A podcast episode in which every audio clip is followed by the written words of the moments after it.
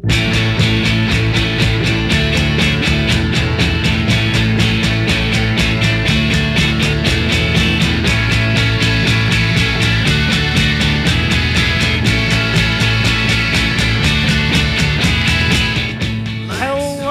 and welcome to Actually Best Choice Movies, the world's only movie podcast.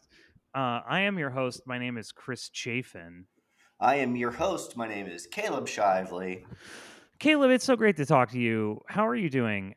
You know, fine, and you know, not fine, as is Oh, the no. nature of living in our modern day and age. How, uh, Chris, I know you're a little under weather. Thank you for pushing through to record a podcast episode. Yeah, um, I have an exotic and disgusting disease that my child brought home from daycare, and not only am I like pushing through it in order to be on the show, I went to a movie with my contagious skin disease.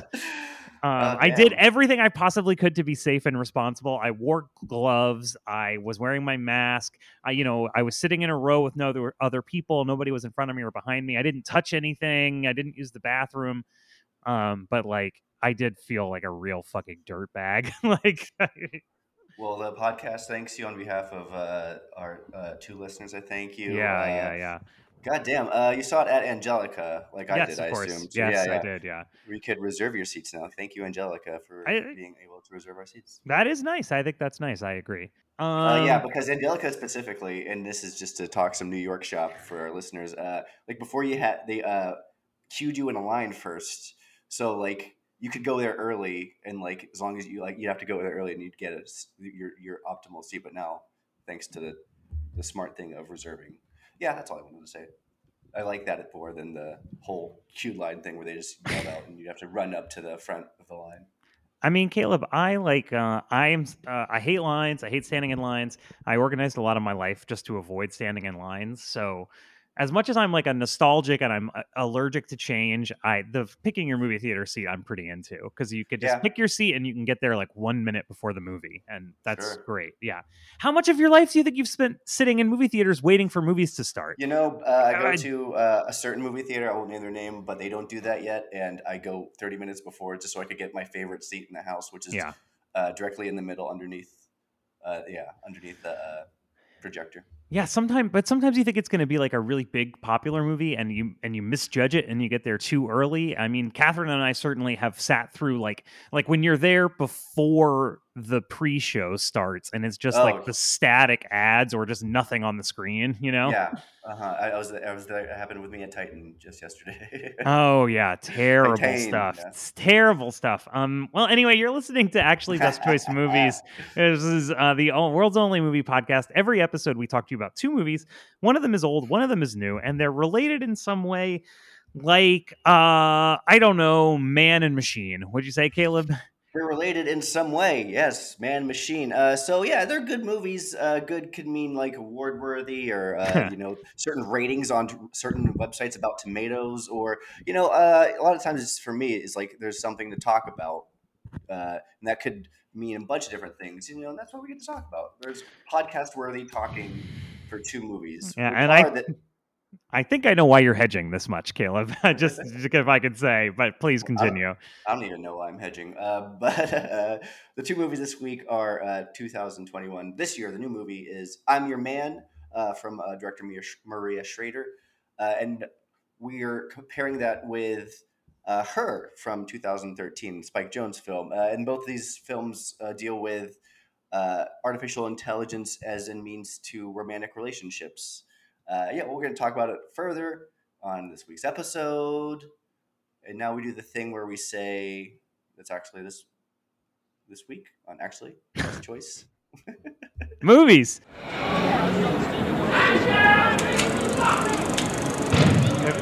Before we get to any of that, but I just want to tell you, I'm wearing this pair of house pants I have, where I am not a fat man. Caleb, you can su- support that, right? yeah, like body dysmorphia aside, my brother's always telling me it's ridiculous that I weigh as little as I weigh, and he's very mad at Mhm. me about it.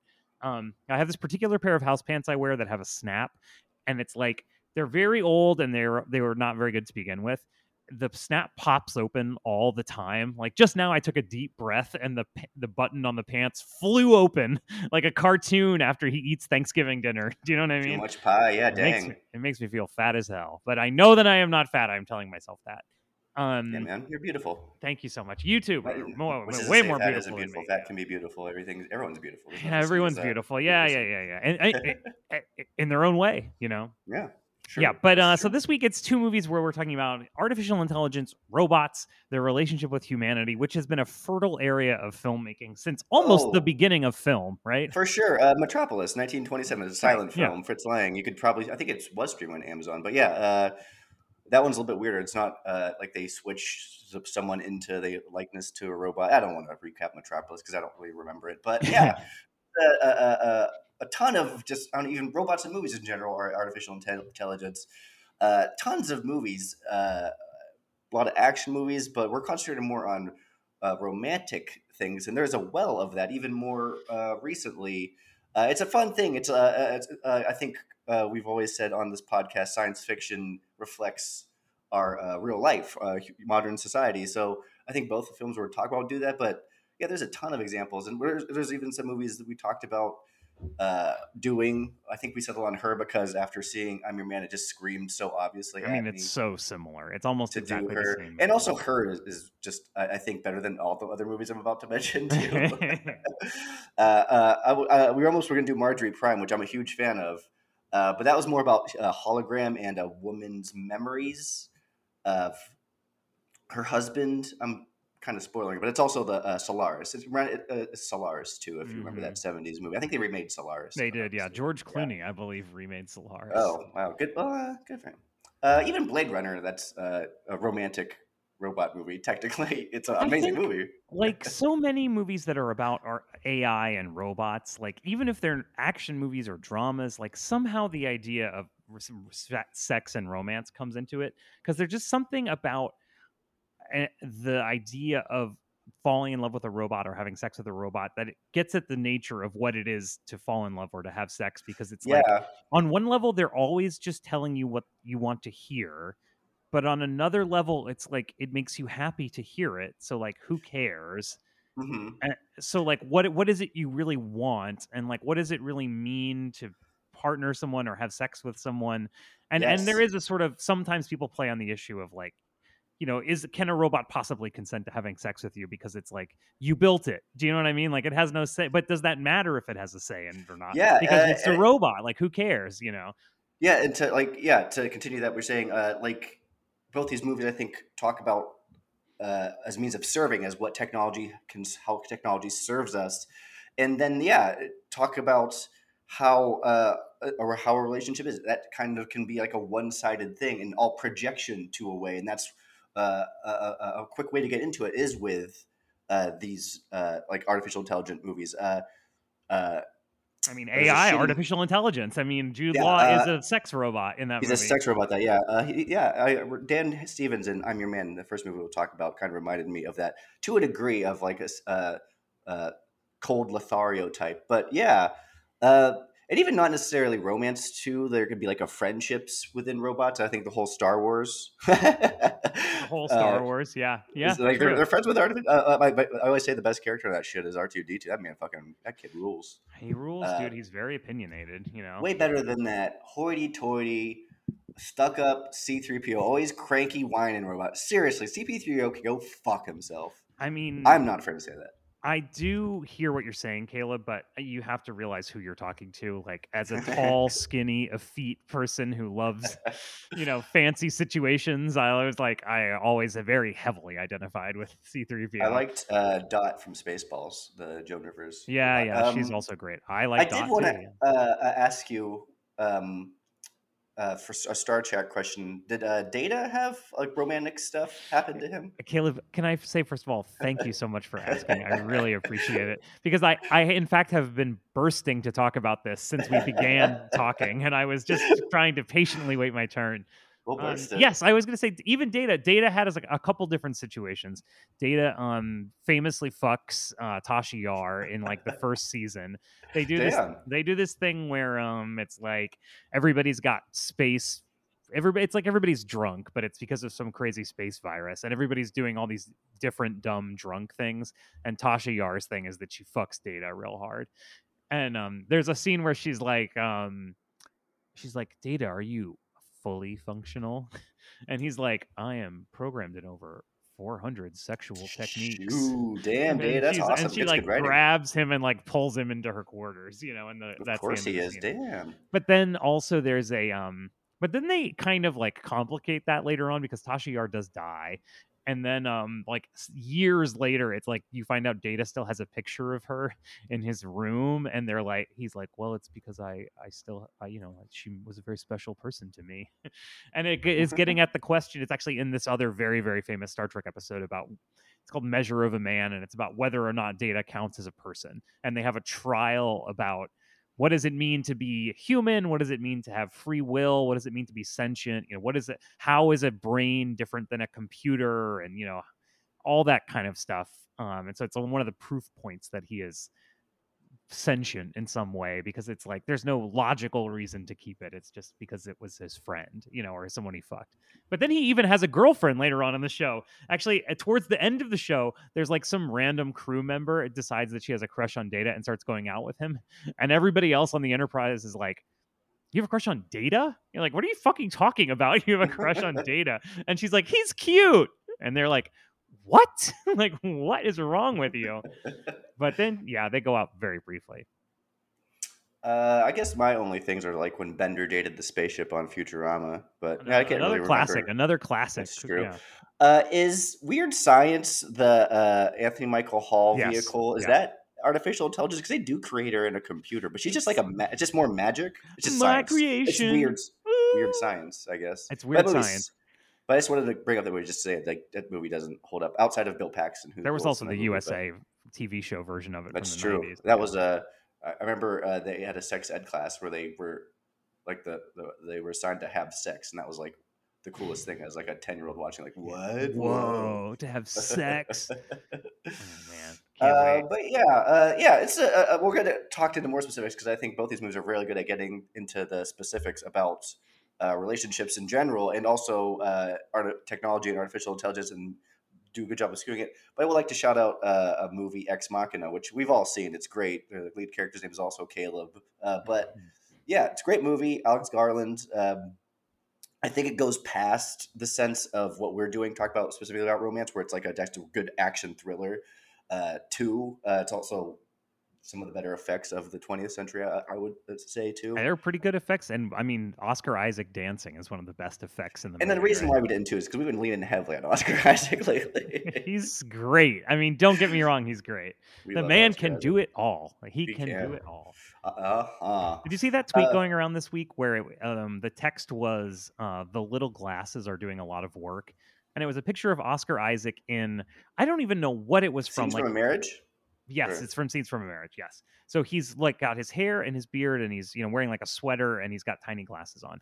The next frame is Oscar Isaac with literally the exact same hair, beard, you know, physical build, obviously, but he's wearing like the Dune armor, you know, and he looks like some kind of crazy space general and you're like wow holy shit oscar isaac you know Oh wow, yeah. Uh, there is, he is. I think he's very good in uh, that uh, scenes from marriage show. Uh, actors showcase that is the only reason I'm watching for it because it doesn't need to exist because the original was perfect to begin with. But hey, I get to watch beautiful people I like act. i'm so glad we Uh, did that on the show because um i felt like i didn't need to watch it Yeah, if so I only recommend it if you like. I mean, you like Oscar Isaac. It's, he's very, very good in it. Uh, Jessica Chastain's really, really good in it. Uh, but that's about it. Uh, I get so like annoyed with it too. but it's also because I, I'm familiar with. it. There's people who haven't seen it. These Philistines out here who Oh, have disgusting. not seen disgusting uh, the works of Ingmar Bergman. Um, Uh, uh, um, but yeah, uh, I guess we could talk about our movies. I will say never see the movie Jexi, which is the exact movie we're talking about, but as a shitty comedy starring Adam Devine, one of the the, the lead workaholic. Um, yes uh, yeah. and from the very, righteous very bad. you know oh, he's on Righteous Gemstones, so he's good in that. Um, but yeah, don't see that movie. Uh, Jexi. yeah yeah it's, yeah that's an example of how you how easily we can fail. I think these movies succeed because they take it seriously uh, and actually try to start a conversation where this is just more, you know, cheap jokes. about dating a computer. Um, Interesting, you should say that, Caleb. Um, yeah, do Yeah, you want to want to get into it? Yeah. Yeah. So our first movie this week is 2021's "I'm Your Man." Hallo Alma. Ich bin Tom. Die testen mich, scannen mein Gehirn. Multiple Choice ohne Ende. Und was kommt dann dabei raus? Deine Augen sind wie zwei Bergseen, in denen ich versinken möchte. Muss zugeben, Sie haben wirklich Geschmack. I'm Your Man is the new film from director and actor Maria Schrader, who recently won an Emmy, I believe, for directing Yes. Unorthodox, which is also a German production. Um, and she's been in shows like Deutschland 83 and this kind of sim- the sequel Deutschland 86, which are very recent. So it's not like she's not really an actress anymore. Um, it stars Dan Stevens, of course, of Downton Abbey and Eurovision and many, many other things. Um, totally showing off by doing this film entirely in German. It's he's playing a, a new breed of robot designed to be the perfect mate. Reluctantly testing him out at the request of both the manufacturer and her boss at her university is academic Alma, who's played by a Maren Eggert, who's a, a German actress. Um, and you know, let's just say very briefly, there's glitches, there's um, jokes, there's tearful arguments, and you know, at, by the end of the movie, very deep questions about what it means to be in a relationship with another person and why you do it and, and what you're expecting to get out of it. Um, I would love to talk about this movie in detail. I'm just going to leave it there because that's a very tight description of what what happens in the plot basically. It's just the two of them at a romance. She's supposed to have him for two weeks or three weeks and it's just the story of those three weeks and they start off very distant and they get closer and then drift apart and come back together again and you know et cetera et cetera et cetera. Uh, it's very similar to the plot to her but of course it's a it's its own thing in a different way. Um i i had very mixed feelings about this movie caleb. Like there were times there during maybe the first 20 or 30 minutes i was as mad at a movie as i have ever been at this movie and i was very seriously considering walking out. Um because i just thought like you were saying about cheap jokes i thought it was completely full of cheap jokes. It's just um dan stevens like is constantly putting rose petals on the ground and saying to her things like you know your eyes are deep blue lakes or you know he's just he's very very over the top. He's supposed to be this insanely technologically advanced um, robot that has the the collective knowledge of like every living person in the world and he's designed to be your perfect mate and i mean and they even say in the movie like oh all that and all he can do is say your eyes are clear blue lakes but it's like it's kind of a dodge because that is also what's happening in the movie do you know what i mean like he's just doing all this stuff over and over again um, I don't know. I had very mixed feelings, but but I think by the end I was very interested in what the movie had to say. Um, Caleb, how did you feel about this movie? Yeah, I think that is a little bit by design. And to to to specifically say like that thing where he says your eyes are like blue. That's the, within the first interaction they has with her, and he even says uh, as uh, his he has a robot to please her that. Uh, Oh, I'm cal- he's like kind of calibrating, and is like as we keep right. going on, I'll hit nothing but bullseyes and know how to do that. And that does happen in the movie, where like as they as he talks to her more and more and is around her more and more, like he knows how to be around her, knows how to like talk to her, which she says like, I don't want to talk. And he's like, oh, got it. Cool. And he like processes that. And it is like, uh, like he says uh, with the rose petals, um, uh, he, he throws out a statistic at her after it is like 93% of German uh, women like this. And she goes, guess which percentage I'm in? and, uh, you know, I, I think that's true. Like, uh, uh, uh, But isn't that such a hacky joke? And he goes the seven. I think it works for the actual, like the actual what they're trying to do in the plot of like, hey, these two people meet and it's kind of cold at first. And I think the as both characters, right, not just uh, Dan Stevens' Tom, the robot. Uh, I think uh, Alma, uh, that's a, a, a very pragmatic character. It's very Yes, easy very to relate to Alma. Uh, uh, like she, like she constantly calls out that she's dating a computer. It's kind of awesome. Like, like if you think I think she has a problem with this movie too. In the first in the beginning, too, is like, "This is stupid. I'm doing this," and we find out she's doing yeah, it. right. She's getting she's getting funding for her research uh, for for doing this uh, ethics study, It's- basically. Yeah, it's Um, very weird because her job seems to be that she works at Facebook, except it's a university because her office is like immaculate. It's so beautiful. The plot is that there's like five experts that are testing these robots and they're giving recommendations about whether or not they should be, ex- you know, get rights or even exist at all. Oh right, yeah. Right. And so one of Uh, the ones yeah, we need is a know why they legal expert, and that makes sense. But her, it's like she's a fucking cuneiform expert. You know, like I I don't. think know. I just wanted someone smart. I, I, I don't know. Yeah. Um, I don't know. Uh, I think that uh, what ultimately makes this movie good uh, and is is because it panders in a way. Uh, if it does pander at all, is it uh, takes like lesser movie tropes like.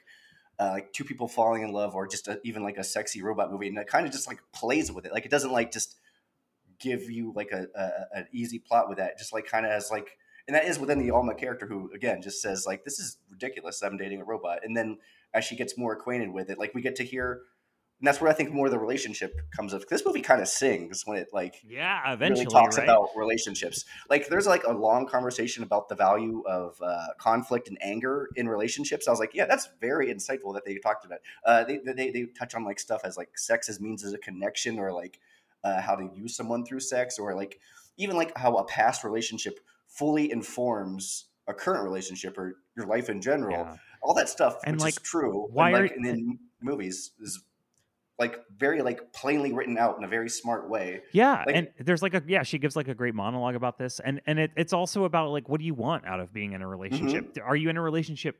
She says like, oh, I'm acting, but in a play, but there's I'm no acting in a play. It's yeah, it's it's. I, thought that was so insightful. Like, But at the end of the day, it makes her happy. That's the thing. Yeah. At the end of the day, being in a relationship, what can you fucking say? It just makes you happy.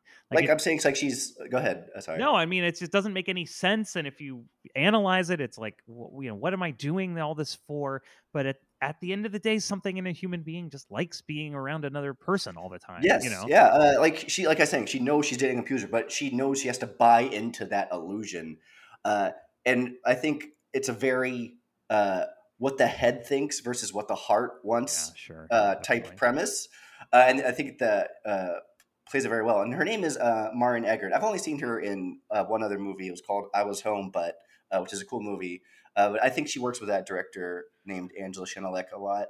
Uh, but yeah, Mm-hmm. I, I, I might check out more of those movies because yeah, uh, Maureen Eggert, uh, very very solid. in This movie. She's great in Uh, this movie. She's giving a really good movie. Uh, performance. like She's almost giving a better performance than Dan Stevens. I mean, oh yeah, we could talk about Dan Stevens now. I yeah, go kind ahead. of don't like him in this movie. Ooh. I don't think he's doing a good job. Like, He is funny in this movie, which is weird because this is a, kind of like a it's all these rom com beats, yeah, and uh, so I think all those beats because it's very familiar, so like it allows the script to indulge when it needs to, and like those esoteric issues of romance and loneliness, and I think anytime there's like a rough patch where like he's they're trying to like shoehorn in something, like they'll just say sci something sci-fi, which it is a sci. I like, yeah, uh, they can explain things through science fiction. Uh, but I don't know. Dan Stevens is doing like this, uh, like I said, kind of like Jude Law in AI, where it's like, oh, this is funny, but also like a cold remove robot to it. Like he never drops the robot. It's kind of funny. the, at the beginning, I think especially they're having him do too much robot stuff. Where there's a scene, the very first Uh, scene with him, he goes like he's like glitches out and he's going like duh, duh, Yeah. duh. But it really just looks like somebody in a high school play going like, "I am a robot, beep borp," you know, like I- It's like a thing where, like, yeah, they do it a lot. At, they put all that stuff at the beginning because, like, even as it goes on, there's a part where he, uh, like, oh, is this your robot? And some guy like looks at him, like, touches his eyes, and he pretends to be like, yes, I am a robot. He's like, no, I'm just Oh. fucking with you, dude. this is like- funny. No, go ahead, go ahead. Uh, I don't know. It's like, uh, as a Dan Stevens fan, and I wouldn't, I don't know. This might be one. It's an interesting movie for him to do. I always say he's a leading actor as a supporting player. Like, Yeah, he's a lead actor, but he's clearly in like a support mode in this. And I think uh, all his best work is that I'm a huge fan of The Guest, uh, even his big Hollywood movie, which is called Beauty and the Beast. I don't think anyone's ever saw it. I'm a, I'm, I'm don't know if it actually exists. Uh, gotta show me. I gotta do my. I did my research. Don't think it exists. Um, but yeah, even in uh, Legion, which is a great Marvel uh, piece, that's Yeah. a TV show on FX. Uh, he, he's part of a huge ensemble, and yeah, lots of scenes uh, with Aubrey Plaza at the you know. oh yeah, Aubrey Plaza's dope in that shit. Um, but yeah, Uh, but it's a very weird role for him, right? And I mean, one of the things I like about Dan Stevens is he is actually very physically malleable. He looks different in a lot of stuff, you know. Like I mean, this guy versus the person that's in Eurovision, they don't look like the same person at all. So good in Eurovision too. Yeah, uh, yeah. He just has this uh, fun intensity, like I would like Jake Gyllenhaal could uh, learn a lesson of reining it in from Dan Stevens a bit of like this weirdo energy put to use in a, a very like uh, serious manner uh, almost uh, like it's funny in this movie but it works that it's funny in this movie i would say another uh, good example uh, is the guest which uh, i brought up earlier but yeah he's uses that like oh this good looking charm to like have something more sinister too yeah I don't know. Is he like a big? I think pe- like people like us like know him and like recognize him. Like, oh yeah, of course he should be starring in things. But is he like broke broken through? well, here's what I'll say, Caleb, and this is a big point I want to make about this movie in general. He's in your her smell. Yeah, he's in her smell. He's great in her smell. He's fantastic. yeah. in the movie. Um, this my complete read on this movie is this okay so uh you know i recently wrapped up a chapter in my life where i was spending a lot of time in europe for the last like five or six years you know a lot of time i was in europe a lot and one of the things i realized is lots of things that make it to america in the in the genre of good that you and i are doing this podcast about are movies like this uh, movies like i'm your man uh, where in America, it's like the fact that they're foreign and the fact that they're more complicated than an American movie of, of this type makes them, you know, they're semi art house movies, you know, not entirely, but mm-hmm. kind of art house movies. Oh, for sure. Yeah. But the thing I, I came to appreciate is in, in Europe, these are the complete main culture, like mm-hmm. complete mainstream, like monoculture movies that have ads on like every single bus terminal, and like the people are on talk shows all the time. Yep. And like, so this is just a, a big middle brow rom com for German people you know and like you said it swept the oscars there. Totally understand. That makes complete yeah, sense. uh, and and it, you, one, you yeah. understand the movie so much better if you look at it as like this is a big dumb rom-com you know? Not that this is a, a serious meditation on you know on these things. But the thing is because it is a european movie it actually it does go further than an american movie and it does do things that are interesting and it does ask complicated questions and answer them in a mm-hmm. complicated mm-hmm. way. And, that, and, that's a credit to uh, Maria Schrader, who uh, yeah. Unorthodox was a huge hit on Netflix. Uh, I haven't I watched it myself, but what I've seen of it, I, I, I was like, oh, this is very solid. Um, uh, what did she do? She went out and like found a script that she wanted, found some actors in her home country. She got to work with the great Dan Stevens, and yeah, uh, yeah. Uh, I'll read it right now. Uh, it's called the German Film Awards, is what they call their Oscars over there. Very, mm-hmm very creative these German film. anyway, uh, best actress for Eggert, best director for Schrader, uh, best fiction film because it's not a documentary, and best screenplay. That's the most uh, European uh, thing I've ever heard in my fucking life. best fiction film is the. Oh yes. my god, I love Europe so much, dude. That fucking rules. Uh, and Stevens didn't win for best actor, but he was nominated. Uh, but yeah, it's uh, it really does go to that extra mile, and it, it, great for that. Uh, like the question I think the movie ultimately poses, and we, me and Chris talked about already, is that yeah, is the partner really an extension of a person? Like, are we always doing monologues for an audience of one, or for ourselves? Yeah, are even? you like ignoring the? Is the other person really there or not? Yeah. Do you know what I mean? Like, and if you've been in a long term relationship, you know, like what that means. It's like because sometimes you do just screen the other person out, you know, but mm-hmm. sometimes mm-hmm. you're very engaged with them, and it's like, why are you doing any of this stuff? And for whose benefit you know? And I, mm-hmm. I think the movie's answer is like if you think about it too hard like yeah it doesn't make any sense and you shouldn't do it. But like you just have to say it it makes you feel good. Like what can you say about it, it makes you feel good to be in a relationship you know? Uh, i will give uh, uh, this is very keen about relationships in general. So relationships think about our as this is a technology that comes up, and I'm going to steal this premise from uh, Alonso uh, Duralde, who writes for The Wrap, uh, uh, good writer, great, good film critic. Um, but he posed that uh, for this uh, I'm Your Man, he posed that how does that apply to our relationship to social media or technology in general? Like, we're also having these one sided conversations with our news feeds, with our social feeds. We're like, and we're also just putting it, the info we, into it that we want and putting it in and we're also getting that back. I just hit my microphone. We're just getting back information that we are just want, and we could uh, cut out what we don't want to. Uh, and there is maybe loses the thread a little bit in it, uh, but there is fun to oh, think yeah. about your own uh, relationship to uh, social media and like I think what this alt movie does say at a point is like, uh, sure you can find what you want to be happy and accept it, but you also you can cut it out Yeah. uh, when it the problem when you think it's a problem. Yeah, I mean, it is interesting. I mean, it, the, the movie. I mean, I won't spoil the ending, but it's it's complicated and it comes to several different conclusions at once, like literally, you know, which Yeah. I thought was, you know, it's not, not something you see a lot in in a, an American rom com, certainly. Yeah, it's a line to line to click. I do wish I would see it again because they do a little bit of montage it at the end where she's like driving in a car and they show a couple Mm, uh, right. stray lines. And I think I just like was looking at a scene and I missed because it's subtitles. I missed that something that was written. I was like, oh, that was probably important, but damn. I um although I will say like as a film, Caleb, it bugged me. I mean, it doesn't look particularly great. It looks very cheap. Um Not very cheap. but- cheap. It looks cheap. but not great. Yeah. Yeah, I mean there are a couple of effects sequences or whatever, you know, that that's fun, you know, but in general it's like very bright flat lighting, like that kind of stuff. Um and there were times where I was like the movie was so close to doing something visually interesting and then didn't and I got really upset at it. Like um if I can just give you this one example really quick. There's a sequence where um Alma's ex comes over to the apartment to pick up a big painting and Dan Stevens says, "Oh, I'll help you take it to the car." And so there's we're watching Alma watch them from we're watching from her point of view on the balcony, uh, you know, up on the 10th floor or something. And you're watching Dan Stevens is holding the front of the painting and her ex is holding the back. And they're walking out into the street, past cars, past a train, all these fences and stuff.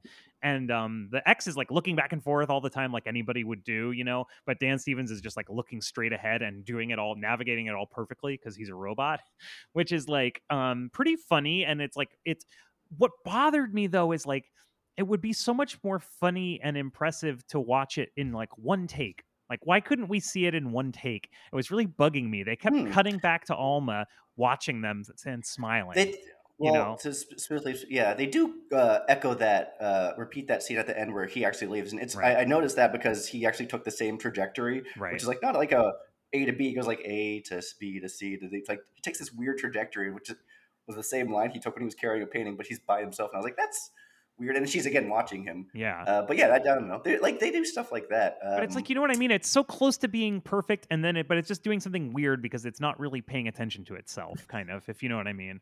Uh, I think th- when it does pay attention to itself, it's more about I think the actual character of Yeah. Alma, Yeah. uh, which it is, it is her movie. Uh, even though probably uh, most people will see it because of Dan Stevens. I I I, I- said I'll admit that we probably covered it on here because of Dan Yeah. Stevens, because we like attractive men. Love Uh, it. Love it. We we it are become, like- attractive men, and we like attractive men. Yeah. Um, it has become like a joke where I'm like, maybe I'm not joking. That I just think he's really attractive. um, but yeah, it's it's a very nice movie. Uh, I think it, like it, I, I when I was uh, doing my research about it, I was crazy impressed that it had uh, I think 92 percent on Rotten Tomatoes from critics. When which I could totally generous, see. Yeah. Uh, I, well, Rotten Tomatoes fucking stupid and sucks. So if you give it a generally favorable, because it's a nice movie, like I'm, I'm, I'm Right. saying it's a good Yeah, movie, it's a good movie. which is what all Yeah. these other critics would say. Like it's good, it's fine. They're not like going like whoa, like how I'm doing about Titan right now. But um, they're going, they're not yelling about it. It's just saying, oh, it's a fine movie. So Rotten Tomatoes aggregates that as like, hey, it's everybody gave it positive yeah. reviews, you know. Yeah. yeah. it gets like uh, a B. Did you agree Yeah, with me like, though? Like, did, did you think the beginning of the movie was rough, or did you not think it was? Yeah, I think it was a little bit by design because like once uh, the like it got into what it was, uh, the beginning kind of made more sense. Uh, you know, begin, r- r- relationships and at the beginning. Uh, I mean, rocky, yes, little bit finding okay, yes, but as a film viewer watching a movie, I was like, I You know this what? is so trite. do- This is so trite. All these jokes are so stupid. uh, and this is just a, maybe a me thing. It, it definitely is just a me thing. Uh, one of the first actors you see in it is uh, Sandra Hüller. Uh, she plays uh, the employee who's showing her around Mhm. the uh, bar that they're in, and I'm a huge Sandra Hüller fan. Yeah. Where my where my Toni Erdmann heads at, man. So I was like, oh, I'm being taken care of. One of my a person I love watching act. I didn't know was in this movie is in this movie. So I was like, oh, cool. I'm I feel good that uh, it's the trust factor. Character actors build trust, and uh, Sandra Hüller Uh, thank you for being in this movie and getting me through the beginning. yeah, it's fantastic that she's in this movie. She has kind of a small part, and they make her look very strange. But yeah, I would say she's the third lead, but um, I don't know, maybe not. no, uh, I don't but think so. I don't think so. There's only, there's only like two leads. Yeah, uh, but she yeah, is yeah. out of it, and but she, uh, she's an actress I uh, probably his career I should follow more, even though I don't think she's been in anything super recently. She's got several things in post production or completed. Hell according yeah, to get it, get it, girl. Sissy und ich, Ali Rieden Man. Ubers Wetter. I've seen Toni Erdmann probably like it's it's like probably the most movie I've I don't know uh, modern movie since I think it came out in like sixteen. I've probably seen it like uh, once or uh, so sixteen yeah five six times. I can't get enough of that movie. I, I don't know why. Like I, that's why I like keep watching. It's like I want to figure out why I like it so much. If I can just tell you another thing that she was in recently is Suck Me Shakespeare 3. what is this real? Yeah, it's some kind of German teen movie. It's like a, it looks, yeah. Suck Me Shakespeare 3. Original title, Fuck You Gomte 3. Suck Wow, damn. Um, can I say something else? Speaking of German words, I really, really want to say because I Yeah, figured it out and I feel good about it. Okay, so because uh, the original title in German of this movie is Ich bin dein Mensch, which uh, obviously the word for man is Mann. It's the same. Like that's why I was just I always kind of, I I learned that at some point and I always think it's funny and so I was kind of waiting with a chuckle for it to say you know almost exactly the same title it is in English, but it's I- Ich bin dein Mensch. And of course, as anybody who lives in New York knows, Mensch is like it all it it both means person in German and it also means like a good guy, you know, like somebody you can count on, like a good, dependable, nice, honorable person, right? And so the title is kind of a joke and kind of a pun. And uh, they, in, in my opinion, instead of calling it "I'm Your Man," they should have called it "Mr. Perfect," which would have been like exactly the same kind of pun in English, because it's like he's supposedly perfect, but like also maybe he sucks, you know. And it's like it, it, it's like you kind of say that about somebody who is like kind of an annoying douchebag, which is like he is. There's times in the movie where it's like he's too perfect and it's very annoying. Um, but yeah, anyway, that's just a little thing going on in this movie, a little Hey, language you, comedy you stuff. wanted to read in the movie. Uh, Mr. Perfect, Curt Hennig, love him. Uh, sorry, I watched a lot of. I watched uh, his Goldberg match recently. Pete Pete Goldberg was great. Anyway, Uh, you want to move on to the next movie, Caleb? no, I want to talk about wrestling some more. Of course, I want to talk about Spike Jonze's her. The woman that I've been seeing, Samantha, she's an operating system. You're dating an OS? What is that like? I feel really close to her. Like when I talk to her, I feel like she's with me. I want to learn everything about everything. I want to discover myself. I want that for you too. Keep going. Keep going. When the operating system is introduced in Spike Jonze's 2013 film Her, we hear a bubbly, encouraging voice, a marvel of technology that perhaps is meant to break down the defenses of her sad sack owner. But as the film continues, we see that the AI's emotions aren't just replicant programming code, but something more, and that AI is asking the same questions about those emotions as we, the audience, are. That emotional breakthrough helps land the story of an insecure office work worker, comb letter writer, reeling from a divorce uh, named Theodore.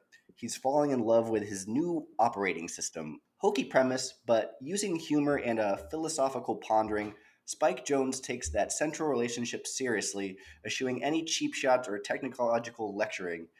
Her is a film that takes an honest look at modern day relationships without offering many answers, but continually asks questions to explore the human construct of love, be it via monogamy or happiness itself.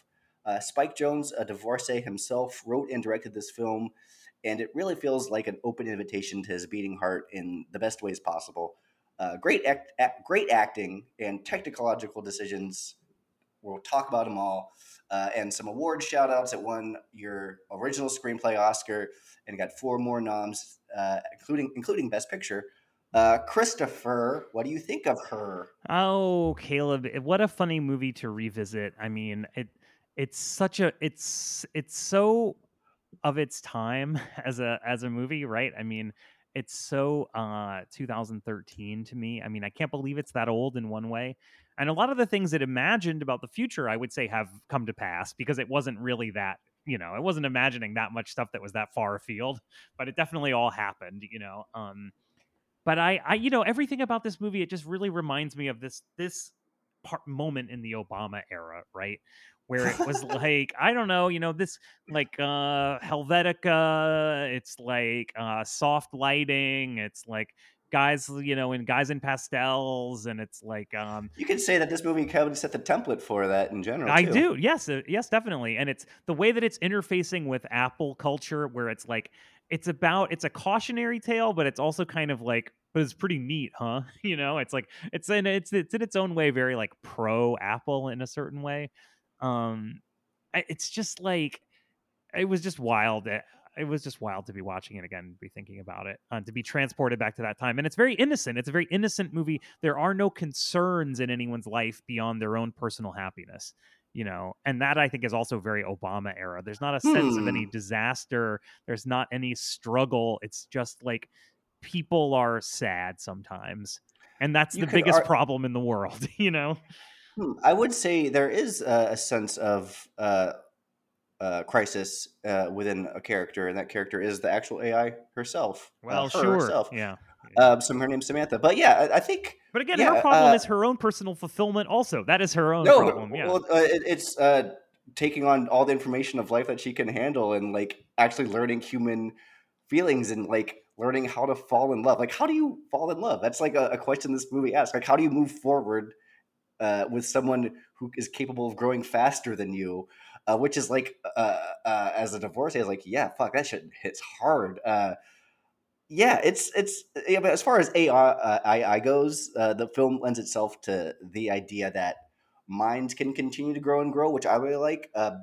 Which is a, yeah, it's a great metaphor for being in a relationship, and I think Spike Jonze does a good job of finding those emotional beats within that of like how you can grow in a relationship. Uh, like they have a huge fight at one point, they get back together, and they ultimately like I don't know, we can spoil it. They break up because like they just can't be together because like she just outgrows everything. yeah, she outgrows. Uh, like- she's like Doctor Manhattan by the end of the movie. like yeah. uh, like he says like I, I i'm experiencing all these feelings uh, and i felt in a different like in in the same way i'm like i'm just re-experiencing the feelings I've, I've had already i've had all the feelings i had and she's like learning all the feelings for the first time and she catches up to him basically and then she like learns all the exact nuances of love that he has learned in her what four month lifespan of just being turned on Yeah, and uh, then like also falls in love with like 637 other people. How many people are you talking to right now? Eight thousand something. Uh, how many people are you in love with? Six hundred. Crazy. It's hard, kind of hard. Like I always, Crazy. I always forget how heartbreaking it hits me. And yeah, she's, she's trying to be like, but it, I still love you just the same. And he's like, what are you talking about? Uh, it's it is has something to say about technology and means of relationships, like not just uh, in a relationship, but like how technology plays a role in a relationship. There's less boundaries. Yeah, like right. Yeah. in this movie, it's specifically uh, like there's I don't know. Uh, they're they're just it's his operating system. It's like weird boundaries. Well, but I like in general, because there's a in- section of the movie where it's like he's he feels weird about going out with her, and he's kind of avoiding her. And I was thinking that's so weird. That would be so weird in this situation because it's not. You couldn't just like be fucking around on your phone and watching TV and like surfing the internet and like looking at porn and jacking off. Like she would know, right? Because she is your operating system. It's like, what is he doing? He's just like put his phone in a drawer and he's reading a paperback. You know? on, Yeah, yeah. uh, but yeah, like there's no like what I was saying. Like there's less boundaries. Like we're meeting people on Tinder, like meeting in chat rooms. And this movie did Uh, come out like right after the invention yeah, of Tinder, right? It's like the outlets for meeting or like even just expressing um, as like in uh, uh, message boards or just even learning too with the technology we have. Uh, that all happens like I've you learn because we have a computer. it's it's insane. It's like is technology just a way to connect with feelings we had in the past? Is like I think that that uh, poses a question here, which is like kind of blew my mind. It doesn't answer that question, Well- uh, which I think uh, this movie does a lot of just like poses questions and just like ask other bigger questions along with it to be like, whoa, man. What I was going to say, this is kind of what I was talking about before about the movie being prescient, so prescient in a way that's it's hard to even appreciate because all the things it predicted came true. Like it's it's easy to forget that this movie came out really before everybody was on social media all the time like really way before it wa- they were and so Mhm. the way that it shows people interacting with their phones constantly and like meeting people through their phones and like doing everything through their like that wasn't actually the way things were happening yet at this point so it is actually really interesting to watch it again in 2021 and be like oh he asked siri to tell him the weather and read him his emails and then he's like getting meeting reminders and he's you know me coordinating things it's like that's just how the world works right? But it wasn't how the world worked at the time you know? It was like mildly speculative you know? Uh, it was very uh, forthright and astute of him to comment on this. Uh, even while way we dress, we don't have we have less collars now. I, know, I- like the I like the. i lo- dude caleb i mean movie a lot. to talk about the clothes in this movie for a second like and and the way everybody looks like dude you're talking to a guy who wears like giant khaki pants and has a mustache and weird tiny glasses like that this movie had a big mm-hmm. impact on me. Like i thought it was very stylish. And i think mm-hmm. everybody thought it was very stylish. And that's another thing i think that makes it very of its time is that it was like hugely inspirational to people in terms of look you know Oh sure. I thought so. I mean, to me, you know, I think it's the clothes are all they all look so comfortable too. They're so cozy and they're so fashionable. And everybody's Mhm. dressed so unlike people were dressing at the time. But I think Like, again, yeah, it kind of how weirdly people dress now. yeah. Yeah. Yeah, the high pants is not a Uh, thing. That hasn't come back yet. No, not really. Uh, I think that the whole visual, like this movie is a visual fucking feast, man. Even down to like the credits has like a little rainbow sheen over them. yeah. Uh, but yeah, uh, even just like from your settings too, like it's uh, set in Los Angeles, but they filmed a lot of it in Shanghai too, which is fucking cool as hell. And they go from the beach to the snowy mountains, Yeah. and uh, and like, e- everywhere they uh, are like a granite storefront with some impossible piece of Mhm. glass in it or and- something, and, you and know. the costuming is like yeah, just believably futuristic. Like we're still like, oh yeah, it could still be Shaggy, could still use a uh, safety pin to keep his phone in his pocket in place. You still have to do yeah. jerry rigging stuff like that. Uh, yeah, uh, the color scheme of this movie is they took out all the blue because like blue signifies like this cold sci-fi futuristic like blue and silver and it, they put a lot of pinks and reds and to make it very warm and soulful like a very uh, welcoming future uh, and that is from uh, not only Spike but uh, Hoyte Van Hoytema, who is a cinematographer, uh, a great cinematographer. This is early on his movie. He just did uh, Let the Right One In, which the original Let the Right Mm, One In, yeah. which uh, we and Chris see in that movie. There's a fucking Great. the shot where the bed is on fire. That is one of the better movie shots you'll ever see. I think just the way that he photographs that courtyard is like amazing. It's it, Good it makes it seem Wait. like the most dramatic place on earth. This little courtyard in this shitty Yeah. um, apartment Uh, complex. the, the the beach scenes or like him at the uh, the festival and like just twirling around or just yeah the way they such beautiful work and he went on to do so many great things. He's uh, uh, Christopher Nolan's uh, oh, is he? I, actually didn't know that. Yeah, Dunkirk, The Fighter. Uh, he did Ad Astra, which is a beautiful movie. Uh, Hoyte Van Ho- Hoytema. Uh, we he's a, a, a cinematographer to know by name, and Oh, there. uh, I'm. It's amazing that he is like one of his early films, and he was very much involved uh, because I have a Blu-ray and I got to watch the special features, and he's in them a lot. I will say though s- about the the movie's look. Um, and this is again part of it being like having this uncomfortable way it interacts with Apple and with tech culture. Um, which is that uh, it uh, it looks like what Apple commercials look like. It looks like a commercial. And it, we commercials began to look like this movie. You know, after this movie came out. You know, uh, the part of that can be uh, Spike Jonze has a ton of awesome commercials. He's done a- so many Still- commercials, yeah. still makes. I would say he makes his living more off of commercials. Uh, Yeah, these he days. And they're hasn't all- done a commercials worth watching. He hasn't directed a feature film since this movie came out, has he? I would say he directed the Beastie Boys documentary that came out. Yeah, okay. He directed the Beastie Boys documentary. but yeah, it's not a, a fictional. It's not uh, f- film. The same exact kind of, but he Yeah. mostly has been making commercials. Like between, I mean, Mhm, he's been mhm, producing. He's a producer, but you know, Uh, music videos still. yeah, Uh, music videos still, yeah. It's just uh, probably some skateboard videos because he's the coolest guy in the world. Uh, yeah, he's. Uh, uh, it's But you know what I mean? Such It- an earnest guy. He acts too every once in a while. It's it's interesting and it makes the movie interesting to look at because it, it this kind of like cozy future that's like kind of subtly opulent became the way that like every single car commercial looks like every single Mhm. not every single tech commercial but a lot There a lot of tech uh, commercials look like this a commercial he makes for the operating system when uh, Theodore first sees the commercial. Like everyone's just staring, watching this commercial, and it's very like big over the top for people like getting exploded and falling down. And it's Charlie Kaufman. Uh, so I keep doing that. Uh, Spike Jonze making a commercial uh, for his movie and not knowing that he's influencing commercial. It's it's very oddly meta. Maybe that's why I keep referencing Charlie Kaufman. Yeah. Actually, I know why I'm referencing Charlie Kaufman. yeah so it's charlie Cro- uh, i'm like see now you know you got fucking me doing it sorry. Caleb.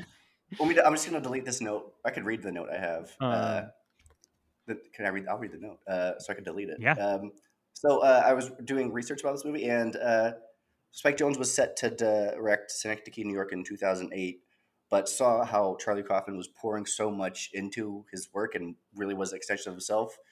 Uh, he said Kaufman wanted to try and write everything he was thinking about in that moment, all the ideas and all the feelings at that time, and put that into a script.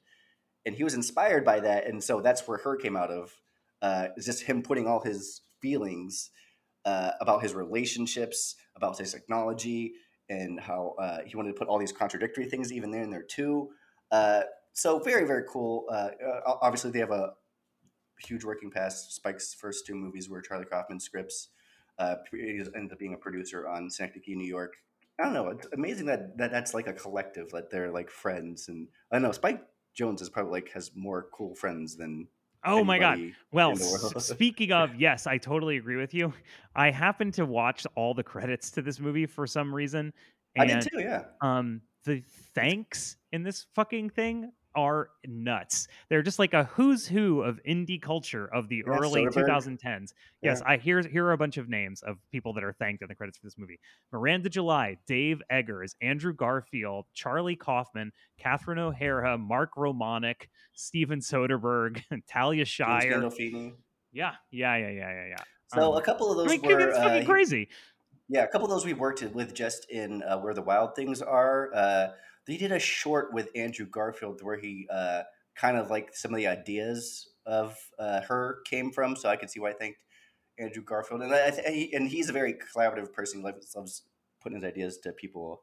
Uh, he's a very collaborative person. He made Jackass, uh, but you know it's cool. Uh, we're talking about Spike Jonze so much, and there's a lot of love to pass around in this movie because I think uh, you know, two great.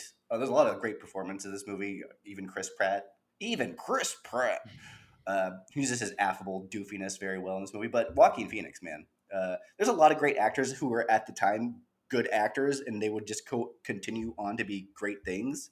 So Mhm. it's like a mark of a cool movie, or just like, oh, before they were like super big, they were still doing cool work. Are you like good- Chris Pratt? Yeah, I mean Chris, Chris, Pratt, Amy Adams, yeah. Amy Adams, yeah, they're both really, really good in this movie. Uh, Chris Pratt, is, it is funny because at the time seeing Chris Pratt in a movie, you were like, "Oh, whoa, that guy from Parks and Rec," you know. But Mhm. obviously, that is not the way you react now. But he's great. He's looking like a little bit less schlubby than Andy Andy Dwyer, but he's still kind of playing a dumbass a little bit, you know, which is He had like uh, one of the first lines where like you just the movie opens up with Phoenix uh, reading uh, one of his letters and you realize oh what's this job and then you just hear uh, Andy in the background Andy uh, Chris Pratt. Chris Pratt in the background saying uh, uh, handwrittenletters.com how can I help you like oh that's part of the joke like it's like he helps break that ice a little bit Yeah. uh, which you know he's a tool and you use the tools as tool at their poor that's not an insult tools are great uh, Tools are great. job- Can't build, can't build anything without them, you know. Uh, but then you have an actor in Joaquin Phoenix who just brings so much. Like he, weirdo intensity is probably associated with him, but I think he's very he's still like a weirdo and intense in it, but he's less volatile. It's his this movie. It is like, what if the Joker was a nice guy? You know what I mean? Yeah, it's a very honest performance, and it has heaps of empathy for this guy. Oh like he could easily be a sad sack, as he's written as a sad sack. He's full of regrets.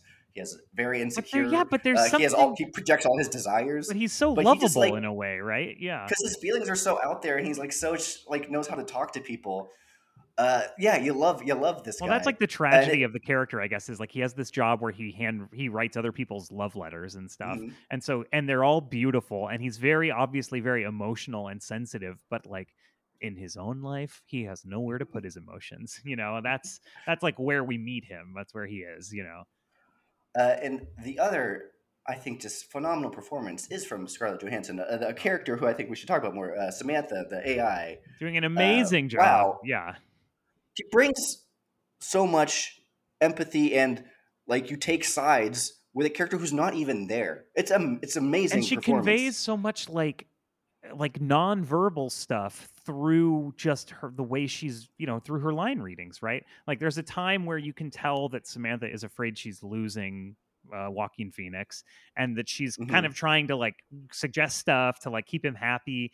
And but you know, it's all just in the Mhm. her tone of voice and little pauses that she takes, and you Mhm. know the inflection of stuff. It, it's that's actually really really hard to do. You know, Yeah. Uh, so the story behind that is uh, during the production, uh, the actress Samantha Morton, uh, Mor- Morven Collier, uh, Samantha Morton was on set uh, doing voiceovers on set, and she was supposed to be in the movie.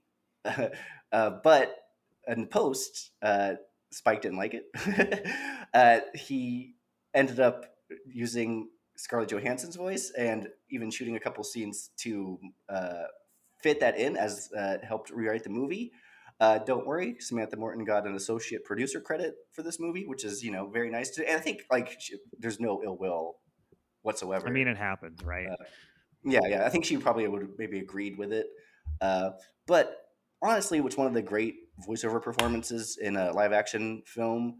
I don't know what the actual nuances between a live action and cartoon voiceover performance would be. Uh, but you know, James Earl Jones, I think, is the gold standard. He voicing Darth Vader. Right, It's right. Very fucking cool. Which is, you know, Uh, si- similarly, supposedly Peter Mayhew thought they were using his Mhm. line readings in the Yeah, movie. yeah, but, that's true, like, yeah. it's pretty funny. I, I mean, I Uh, don't think that was ever the intention, but he, Peter Mayhew was allowed to believe it. You know, like, uh, in a very uh, another iconic uh, voiceover performance, and as an AI, uh, Doug Rain in 2001, uh, Space Odyssey. yeah, very, very, yeah, it's true. Very iconic, very difficult to do. Trad, I mean, 2001, tragically heartbreaking. His performance in that movie, right? Mhm. Uh, and I would, if I could get one more live action voiceover performance, I would go Christine Cavanaugh as Babe the Pig. Oh, sure, of course. Fantastic choice, Caleb. Fantastic. I mean, I, I I did really like this movie. It is it is it was it was weirder and than I remembered. You know, I you kind of tend to remember a sort of like highlight reel of this movie, but there's so many weird little Mhm. details I'd forgotten, especially towards the beginning, like the scene where he's playing this weird a- VR video game with with Yes. Samantha and with this little That's- character who's like being yeah. a real dick to him, you know. And the effect is That- that is- fantastic. The effect is so good. It looks great. Uh, he's a lonely guy who likes to swear at things, and that's how he has plays video games. Yeah, uh, that's so that that little guy's voice who says "fucking shit" is uh, that's Spike's cameo for himself. Very nice. Uh, and Titmouse did the graphics. I'm a huge uh, Titmouse fan. Oh, they did yeah. Superjail, uh, Venture Brothers. Looks uh, great. Tons, tons, tons, tons, tons of Um, stuff. Uh, I think they did Loki stuff recently. yeah there's another scene before that where um he's in the middle of the night rolls over and calls like audio tinder to get somebody to like Yes. they like dirty talk Holy each other to so jack funny, Yeah. and You know who that was? no who is it Uh, well, first, uh, he has three calls. One's just like, okay, I'm skipping this. One is like this weird, deep voiced person, uh, and that was Bill Hader. That- that's really funny And then the third person is like a person having an orgasm. It's very sexual. And then she says, grab that dead cat.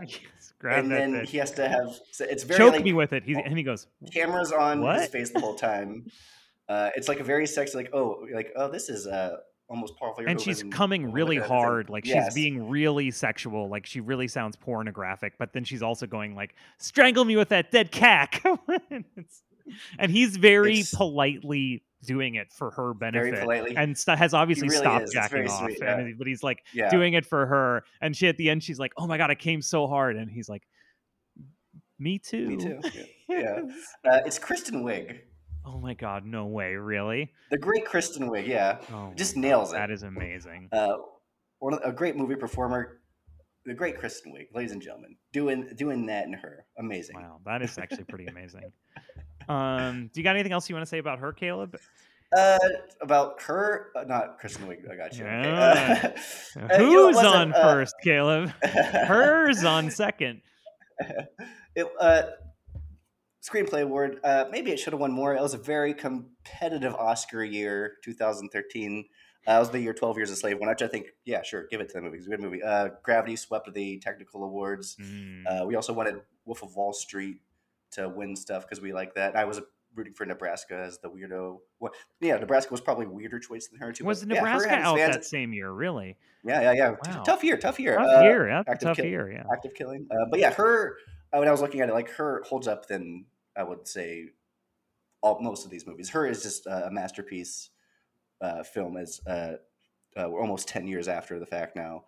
Uh, I'm glad it won one award. I'm glad that we could say uh, Academy Award winner Spike Jonze because that's not even his real name. Uh, yeah, the guy who did Jackass has a Academy Award, and rightfully so because he's an amazing artist.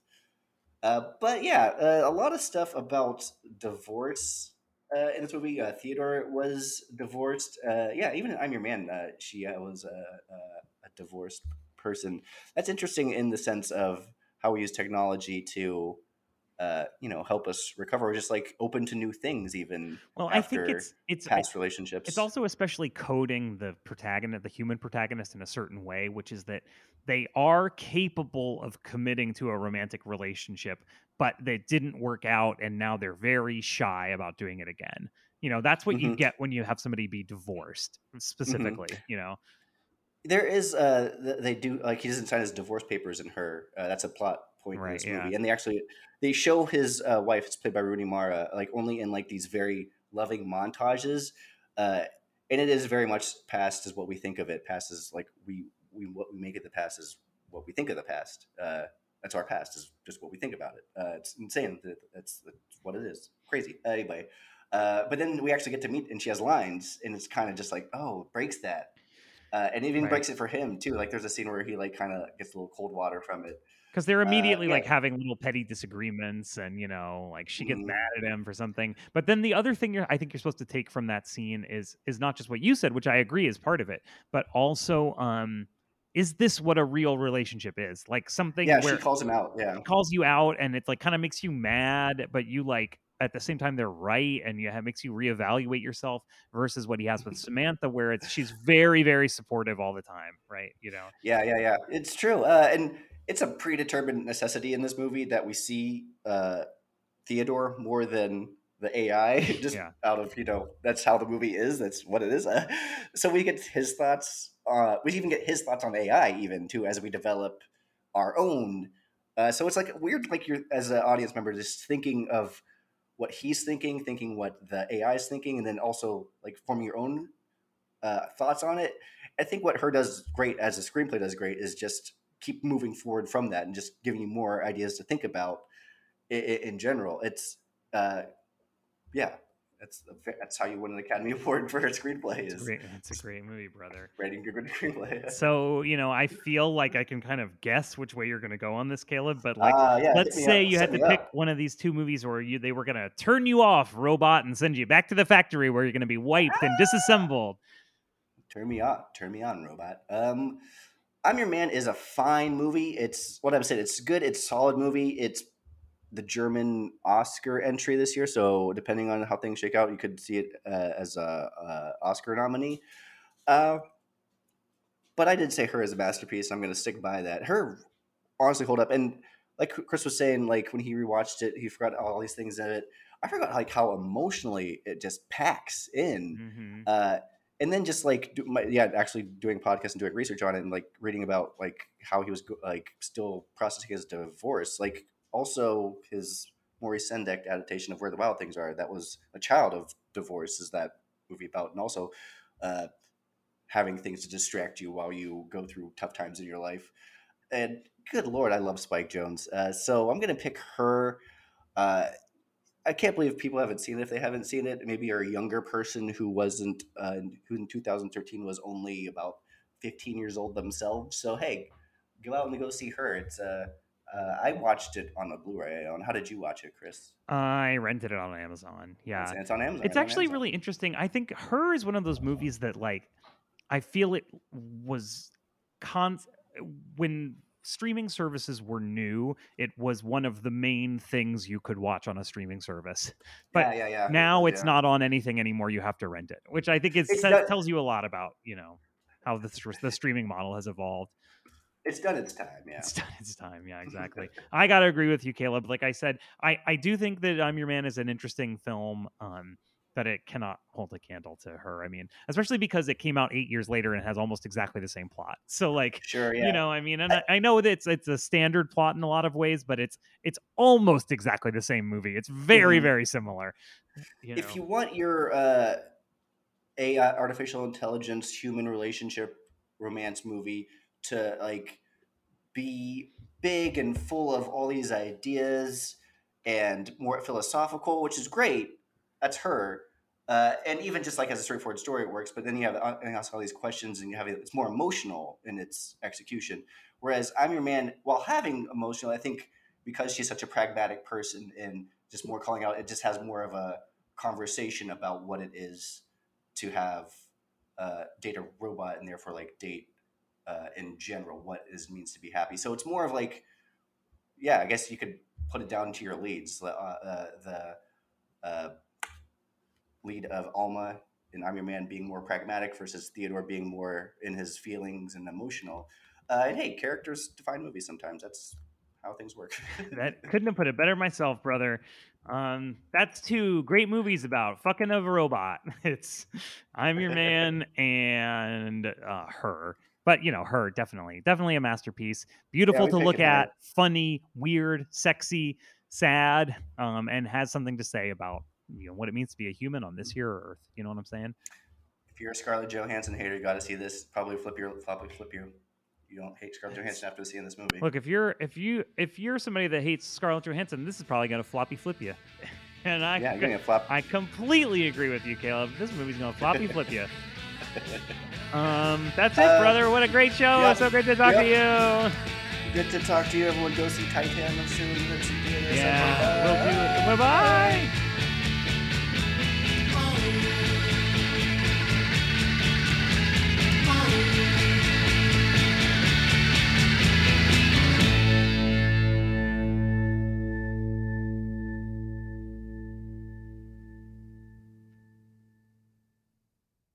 I did hear, yeah, Siri's not happy. Is, is that right?